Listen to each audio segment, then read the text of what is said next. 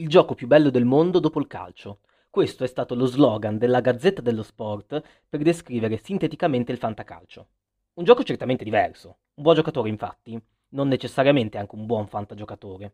Il fantacalcio premia in primis gol, assist e titolarità a discapito di statistiche più nascoste ma altrettanto importanti sul campo.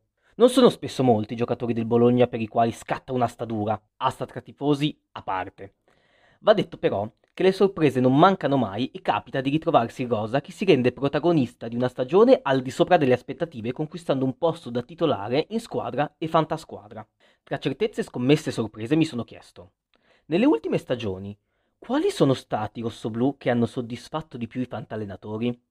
Ne ho individuato almeno uno per ognuna delle ultime 10 stagioni in Serie A del Bologna. Io sono Eugenio Fontana e questo è Voci dalla Mix, il podcast di Mix Zone Rosso Blu. Buon ascolto. Voci dalla Mix. Voci dalla Mix. Voci dalla Mix. Voci dalla Mix. Voci dalla Mix. Voci dalla Mix. Voci dalla Mix. Voci dalla Mix, il podcast di Mix Zone Rosso Blu.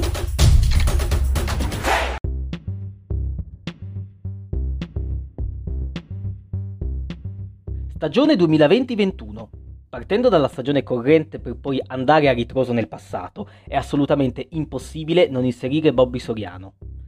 Centrocampista da 9 reti e 6 assist in 35 presenze, a 3 giornate dalla fine, che rientra con pochi dubbi sul podio dei top player nel suo ruolo al fantacalcio. Soriano è un titolare inamovibile di qualsiasi fantallenatore lo abbia in rosa.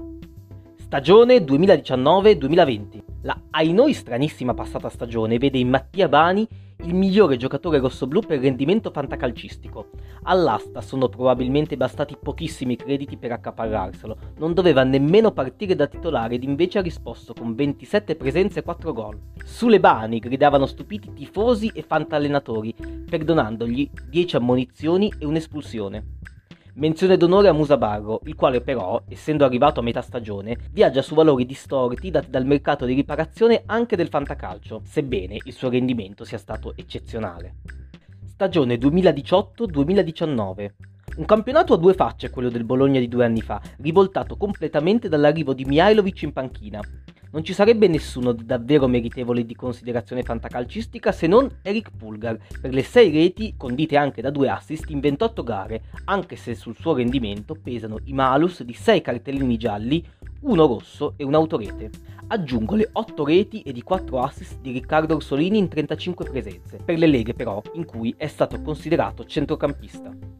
Stagione 2017-2018 è stato l'anno di Simone Verdi, che dopo la rinuncia al trasferimento a Napoli di gennaio è diventato l'idolo di tutti, tifosi rossoblù e fantallenatori, che lo avrebbero visto ancora come punta di diamante nel Bologna. Doppia-doppia, 10 gol e 10 assist in 34 presenze per il nativo di Broni, che in diverse leghe si è trovato ad essere inserito nella lista dei centrocampisti. Un affarone, un top player da fantacalcio. Stagione 2016-2017, si cambia volto ma si rimane a centrocampo, questa volta per tutti.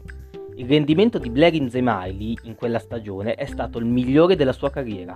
Ok, ha collezionato 10 ammonizioni, ma da un giocatore con le sue caratteristiche ce lo si può anche aspettare. Ti aspetti molto meno, 8 gol e 3 assist distribuiti in 31 presenze. Piccola curiosità che forse non tutti ricordano, Džemaili si è trasferito al Montreal Impact ad inizio maggio senza disputare le ultime gare stagionali col Bologna.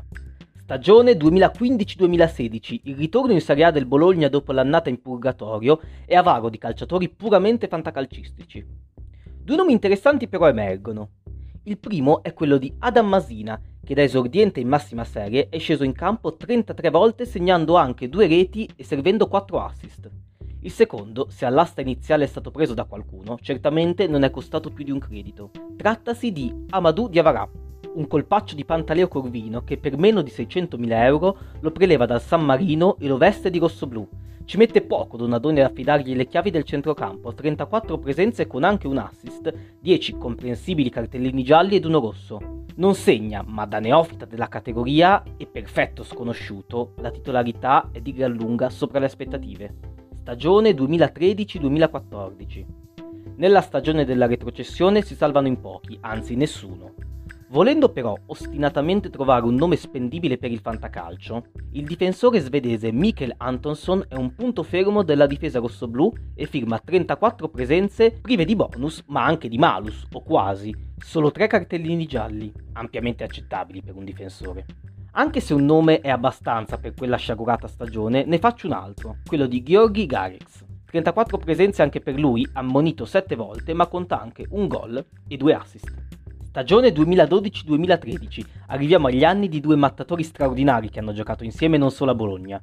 Con Alino Diamanti e Panagiotis Koné ci si è divertiti parecchio. Centrocampisti offensivi dai tanti bonus, oltre allo spettacolo balistico. È stato l'anno anche di Alberto Gilardino, ma per rendimento rispetto al ruolo ricoperto, sempre fantacalcisticamente parlando, Diamanti e Koné meritano maggiormente questo riconoscimento.